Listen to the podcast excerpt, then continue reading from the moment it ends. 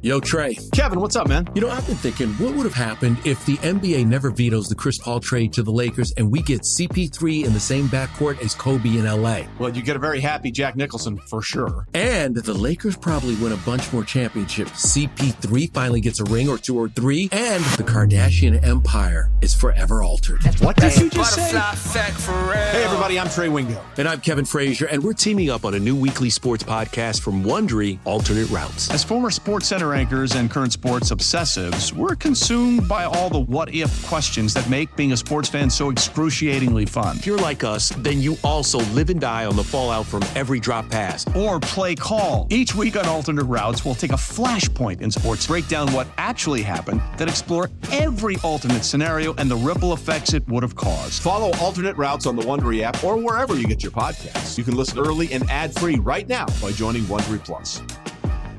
Let Tend Dental make your dream smile a reality. We offer a variety of top rated treatments, including Invisalign aligners. And for a limited time, Tend is offering $750 off orthodontic treatments. Offer valid through January 31st, so don't wait. Visit hellotend.com slash sale. That's hello, T-E-N-D dot com slash sale. And book your free consult today. 49ers, they're making Christian McCaffrey their bell cow pretty quickly. Yeah. 81% of snaps, 27 opportunities. That includes that one pass that he threw for a touchdown.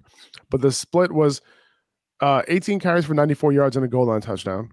He caught eight of nine targets for 55 yards and another touch, another touchdown. By the way, that touchdown was awesome. His the one that he caught in the end zone, like Yeah. he ran out into the flat. He he rec- like Jimmy G was kind of scrambling a little bit. He read the zone coverage. He ran into the end zone, and Jimmy G put it on him. Great catch. He looked like a wide receiver out there, right? Yeah. And then he threw that touchdown to Brandon Aiyuk, uh, which was a little bit of a trick play. So he threw a touchdown, he ran in a touchdown, and he caught a touchdown. And that's the first player in a long ass time to do that. 2005. And I, I don't I forget who the player was. I just saw that stat flying around and we, we put out a post about it. That was 2005. It was But- LaDainian Tomlinson. Okay, that makes sense. Believe it. That makes sense. Yep. I mean, who else, right? this is the, you know, I don't want to say 21st century, but you know, it's not that long ago that Ladainian Thompson was tearing it up. But this is the new wave, uh, Ladainian Thompson and Christian McCaffrey. We talked about, you know, his volume maybe going down. It didn't really happen. And, you know, his the actual quality of his touches has gone so far up. I mean, I'm not surprised by this at all. I, I didn't think 40 points was going to be what he did. I thought maybe, you know, like a solid day, 25 points was going to be like what we saw. But Yeah. Christian McCaffrey in this offense is just going to be ridiculous. Like he looked, he is the, he's the best weapon, eh, best offensive weapon in the NFL when he's healthy. Is there any other running back for fantasy you'd rather have rest of season than Christian McCaffrey? No. And that's an easy, easy answer. Just in this offense, you know, much more creative, much more fantasy conducive. Not just because you know the players on it are better, but the coaching is better, much more competent than it was in in, in Carolina. I, Christian McCaffrey is in a perfect position, and his value has skyrocketed even higher than it was when he was on the Panthers. Which is crazy. Now, if you drafted him at the one on one like we recommended, you're doing all right. But if you drafted the other guy, Jonathan Taylor, Yeah, a consensus 101, you're not doing so great right now. Okay. Uh he had a fumble loss in that game. You know, he had a decent game on the ground, but didn't get a whole lot of volume, right? Mhm. Uh, and then the fumble kind of killed it for you. On top of that, he had a little bit of an ankle injury, right? And Yep. he was getting that that ankle taped up, so he was kind of in and out the game. Wasn't great. Hopefully, that ankle injury isn't serious, and he's able to practice just fine this week, and you know, kind of come through going forward. But as of right now, listen, I'm still starting Jonathan Taylor, right? As a, I Yeah. would say high end RB two right now, right? Because there's Mhm. a lot of good running backs that are, you know, worthy of that RB one title right now. You got Travis Etienne moving up there. You have Dameon Pierce moving up there, even though he didn't have a great game, but he's up there, right? You have Kenneth Walker moving up there. You have, you know, Alvin Kamara. You have Joe Mixon. You have all these guys, you know, between the RB six and the RB twelve you know, they, those guys are going to move up and down. But Jonathan Taylor right now, he hasn't been able to get it done. But still starting him. I'm not selling him, right? Uh, I'm even if you if you have a good record and you can afford to buy him, I'd even buy him because I would not be surprised if he has a late season run where he has six games of like just absolutely just tearing it up. Right? It's possible, but as of right now, you know, it, it's it hasn't been great. So, what are your thoughts on Jonathan Taylor overall moving forward uh, out of this game? Very disappointing game. You know, this was supposed to be a pretty good matchup. You know, Washington defense isn't very good, and they were on a two-game win streak, but this isn't a very good team. I think Jonathan Taylor should have had a better day than he did. Um, obviously, the injury hurts. You know, he did lose a fumble, and he didn't get anything done through the pass in the passing game, so that definitely pulled his numbers down a bit. But um, I'm not going to bet against Jonathan Taylor personally. Like I said, I said this. I've been preaching this. I think the past few weeks now that Jonathan Taylor has always come out slow a little bit, and then he heats up during the second half of the season. I'm counting on that again until I, if we get to like week, if we get to Thanksgiving and he hasn't had a game or two, then I'd worry. But at this point, you know, I'm not starting him as anything less than you know what I drafted him to be. If he's if I draft him to be my RB one, you know, chances are I don't have anybody else to be my RB one. I'm going to start him there. I think he has that upside. He just hasn't been hitting it because a, you know, he obviously he's been banged up, and B, because this Colts offense just is not very good. The touchdown upside is not really there at this point. So I, I think that I'm not encouraged by what I'm seeing from Jonathan Taylor, but I'm holding out hope. I'm going. I'm not at the point where it's like I'm holding out hope and things are terrible, and I'm not thinking it's going to turn around. I think it's going to turn around. I think it's going to. But at this point, you just have to start him and hope that he has a, a, a good day. Damien Harris, he made a little bit of a dent in Rhamondre Stevenson's usage just a little bit. Um, Stevenson played on 63% of snaps in this game, uh, and they did split early down work, basically right down the middle, uh, as, lo- as at least snaps, you know, when it comes to snaps, and and they rotated by drive. Um, Stevenson was their passing down guy, so he will continue to get the edge over Damien Harris, and he ended up catching seven of eight targets for 72 yards, in addition yeah. to his 71 yards on the ground. So he's going to continue to get work, you know. And if this type of role continues, you know, he's going to be a solid to high end RB2 play every single week. Now, that's assuming that these targets, you know, continue to come, right? Mm. Um, and if they do, great. If they don't, you know, you're looking at more of a solid RB2 rather than like the high end RB2. Um, but I just don't think as long as Damien Harris is healthy, and if if Rhamondre is only getting like 63% of snaps in that range, he's not the RB1 play anymore. Uh, but you know, he's still a very solid fantasy asset. He still scored, you know, 20 PPR fantasy points for you this week. Uh, this is just to kind of keep in mind, you know, what's happening in that backfield. And that Damien Harris is kind of still a part of that backfield after him coming back and him being removed from the hamstring injury for about a week now. Right. And if I had Rhamondre Stevenson, yeah, it sucks to see Damien Harris get a little bit more work. You know, we saw what he could be when he gets the whole workload, but he still isn't bad. He's still clearly head and shoulders, I think, above Damien Harris at this point. He's getting majority of the receiving work. I'm happy starting him every week as an RB2 with an RB1 upside. And chances are you were starting him at RB1 as like an RB1, you know, just because that's just how it shook out. Like, I don't think anybody I mean, drafted. From... He's been finishing as an RB one like every single week. Oh yeah, you know what I'm saying. Yeah. So like, like for me to say like, oh, he's RB two, like, uh, right. is he really? so, so it's like finishing like, every week. Yeah, I'm relating to like, where did I draft him? I chances are, even though there was a lot of hype coming around, you know, his name, you know, we we know the Patriots offense is a little bit handicapped. Um, it's not that explosive. So chances are you had Rhamondre Stevenson, you're thinking, okay, best case scenario, he's an RB2. He's producing yeah. like an RB1. You're not okay. Damien Harris got a couple carries. He got a couple catches. Big deal. Rhamondre Stevenson, like I said, still head and shoulders above him. I'm not worried about it at all. Rhamondre Stevenson's the guy. I, I was talking about the Colts offense, and I didn't hit on Michael Pittman yet, uh, or or Sam Ehlinger. So Ehlinger was really focused on these outside wide receivers for the most part. Parris Campbell didn't get, he only got, uh, you know, maybe a couple targets in this game, but Michael Pittman still saw nine targets for a 41% target share. Alec Pierce saw uh, five targets for a 23% target share. So those are the guys that he was going after, uh, opposed to Parris Campbell, who only had two targets. So Parris Campbell, you know, had a solid game because he, you know, he was pretty efficient on his catches and he had that one long run as well.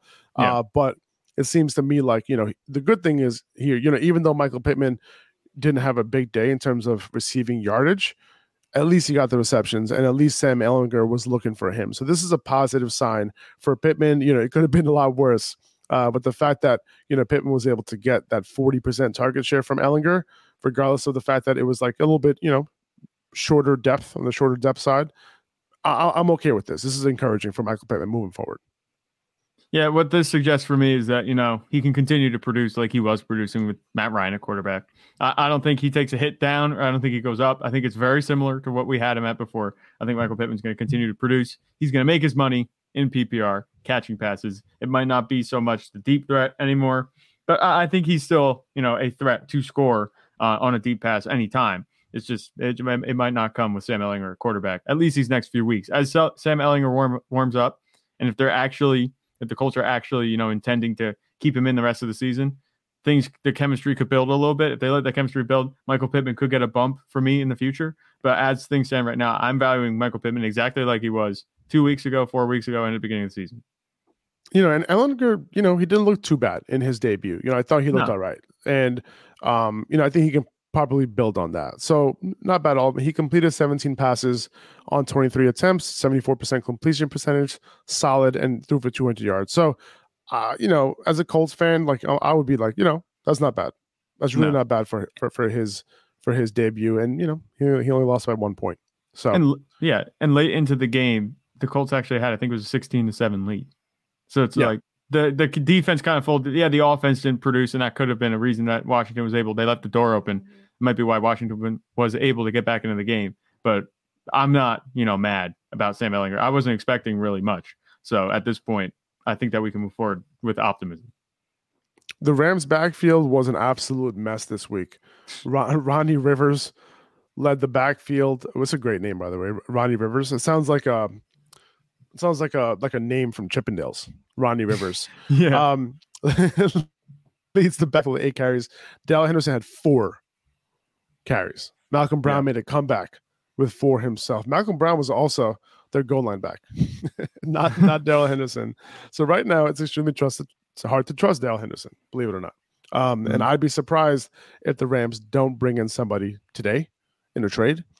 And if they, and if they don't, I'll be very surprised that when Kyren Williams is healthy, that he's going to be extremely involved in this offense. Yeah. So what does this suggest that Ronnie Rivers was leading the backfield, that Darrell Henderson had four carries and Malcolm Brown had five. For me, what this suggests is that yes, they're going to bring somebody in. And I think it's going to be Kareem Hunt. I saw a report somewhere that they were linking Kareem Hunt to LA. I think if I they're going it. to I think if they're going to move for anybody, it's going to be Kareem Hunt. However, this season is kind of slipping away from the Rams. It's not a runaway division that they're in. You know, the, the Seahawks are only two games ahead of the Rams right now. But I look at the future that the Rams have, the draft picks that they have. You know, things aren't working for them right now. I think they can turn around too. But I think it's worth considering, you know, at this point, is it worth going all out and trying to salvage what's left here? You know, maybe lose more draft capital in the process if you're not going to go to the Super Bowl this season. It doesn't look like they have um, the firepower. It doesn't look like they're playing well enough to get to the Super Bowl at this point. Obviously, things can change. I wonder if that might, you know, make them hesitant to pull the trigger on that type of trade because I'm not sure what they're asking. I mean, a fourth round pick, you know, if that's what it was rumored to be for Kareem Hunt. But I mean, I'm interested to see how they play that because it seems like they don't. I mean, I don't think they have a first round pick for another few years. Um, so we'll see what they do with that. But I think if they're going to add anybody, like this tells me that Kareem Hunt, say someone like Kareem Hunt joins this offense, he's going to be immediate RB one. One hundred percent, and he'll be a fantasy RB one as well. And you can say what you want about the offense itself, and Kareem Hunt is that dude. Yeah, and they're lacking in the run game, and that's what's kind of making them one one dimensional and forcing Matthew Stafford to throw a lot. You know, the offense is missing a piece in the backfield because uh, they don't have a Darrell Henderson. They were banking on Cam Akers being that guy. It didn't work out. I think that they get Kareem Hunt. It'll make the offense a lot better overall. Garrett Wilson had a pretty good game with Zach Wilson. Um, this was without Corey Davis and without with Elijah Moore only running seven routes. So Elijah Moore is officially in Robert Saleh's doghouse. Yeah. It is what it is. And, you know, we'll see if the Jets trade him today. I doubt it. But still, you know, Garrett Wilson, at least we know he can get it done when he's given the targets. Uh, he went six for 115. When he's got the targets in the past, he's got it done. So very healthy. I mean, I'm sorry, very, uh, very good rookie wide receiver. Um, and you know, he's one of the top prospects coming in, and he's going to be a very good NFL wide receiver. Uh, so, like, you know, Garrett Wilson could potentially make his way into being startable at some point. Right now, yeah, I, I'm not sure if I trust him or this passing offense at all. But if I see another good game from Garrett, I might be okay with it. And with Corey Davis out potentially again, I might just roll him out there if I need if I need the help. Yeah, I think that you could do that with Corey Davis out. We just saw what he did this week, obviously, and this we talk about the Patriots offense defense being good. Um, it's a good Patriots defense. So I wasn't expecting too much from the Jets offense. I think this is about what I expected. I'm not like rooting against your Jets or anything, but that's okay. Bill Belichick. I, I don't take it personally when it comes yeah. to the Jets, man. Bill Bill Belichick. He tends to eat young quarterbacks alive. So Zach Wilson also has a bad history against the Patriots. I think when he has played them, he kind of melts down and he threw three picks.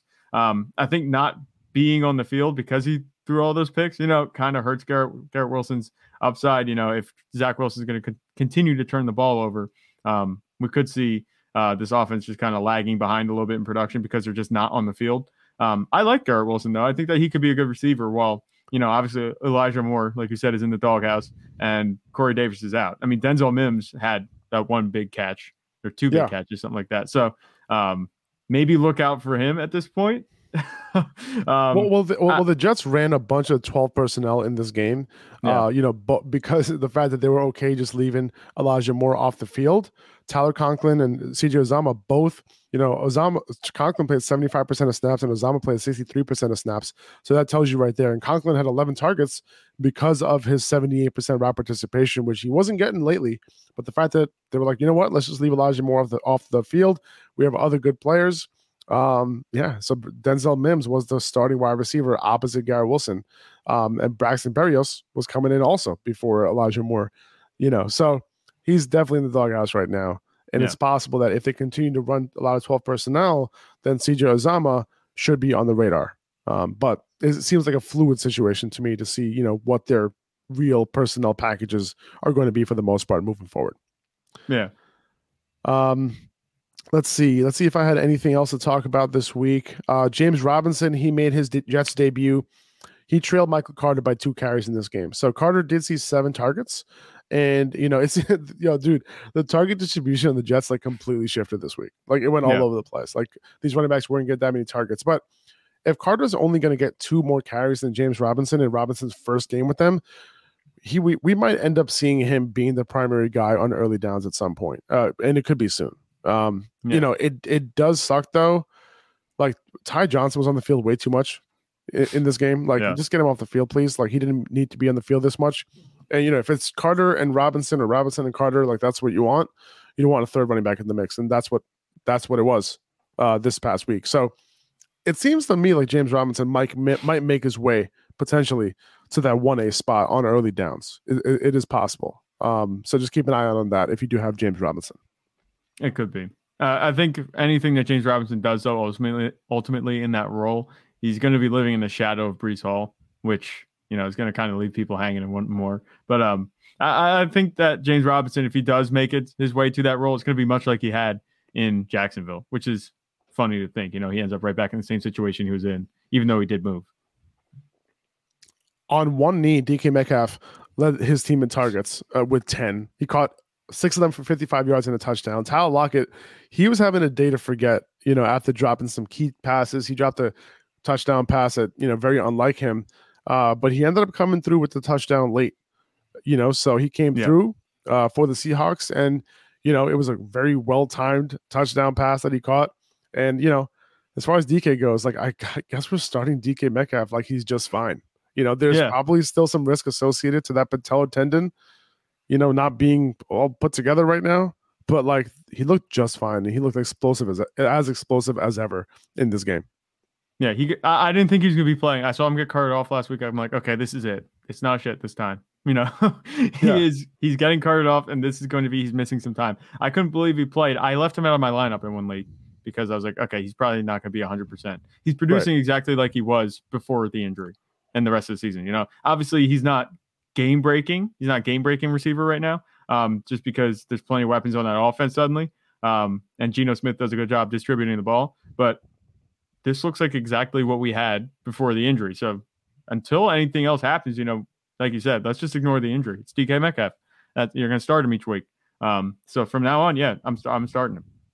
Yeah, man. Um, that's pretty much all I had. I did want to tell you guys about a few uh, underdog pickums that I liked for tonight. Uh, Joe Burrow. Oh, by the way, today's Halloween. So we have both orange teams playing against each other, of course, and the orange and black team playing against each other. So Yeah. that's, Little that's hat tip to the schedule makers. oh yeah, Bengals and Browns this week division game. Um, so I like Joe Burrow over 15 and a half rushing yards. Uh, I like him over 34 and a half pass attempts. He's pretty much done that almost in every game this year. Tee Higgins over 60, 76 and a half receiving yards. I like Tyler Boyd under or at least lower than 64 and a half receiving yards today, just because he has a pretty tough matchup out of the slot. So I'm I'm you know, it's hard to go on the lowers here because you always want to just assume that things are gonna just go crazy, but that's the lower that I'm gonna take in this game. Uh Yeah. and then Kareem Hunt, who knows what kind of usage he gets today? Does, does he get moved? Does he not? I- I- you know, if he's not act like if he's active, maybe he doesn't get a ton of work, but I'm looking at 53 and a half scrimmage yards, uh, under uh, uh, lower than 53 and a half scrimmage yards for him in this game. He hasn't got a lot of work over the past two weeks, and it could be because they were planning on trading him. So we'll see how Yeah. that works out today.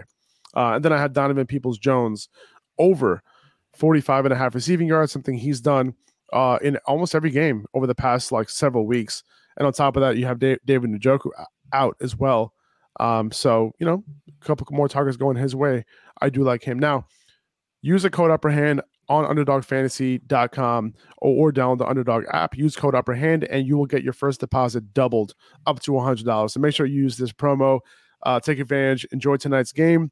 Uh, and we'll be back tomorrow uh, for our waiver wire show at 9 a.m. Eastern time right here on YouTube. And it'll be out on Spotify and Apple Podcasts as well.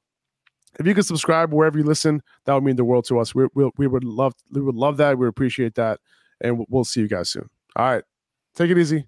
See you tomorrow. Bye bye.